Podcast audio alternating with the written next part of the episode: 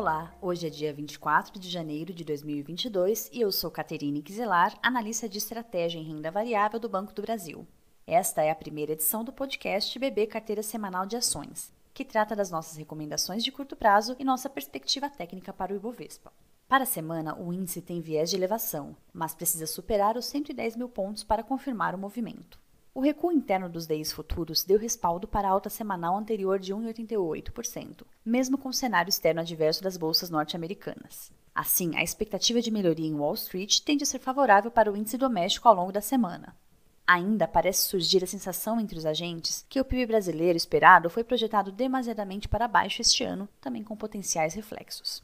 Neste panorama, abre-se espaço para continuidade de repiques em algumas ações que passaram do ponto em suas recentes quedas. Os cinco ativos que passaram a compor a carteira são as ações ordinárias de Americanas, BR Malls, CCR e Localiza e a ação Unity da Taesa, representando a rotatividade completa da carteira para a semana. Acesse a carteira semanal na íntegra no portal BB Investimentos em investimentos.bb.com.br. Lá, você pode conferir detalhes da análise técnica dos ativos, bem como seus suportes e resistências projetados. Até a próxima semana e bons investimentos!